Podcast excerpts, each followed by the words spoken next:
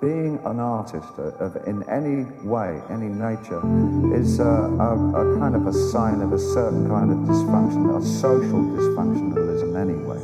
It's an extraordinary thing to want to do, to express yourself in such rarefied times.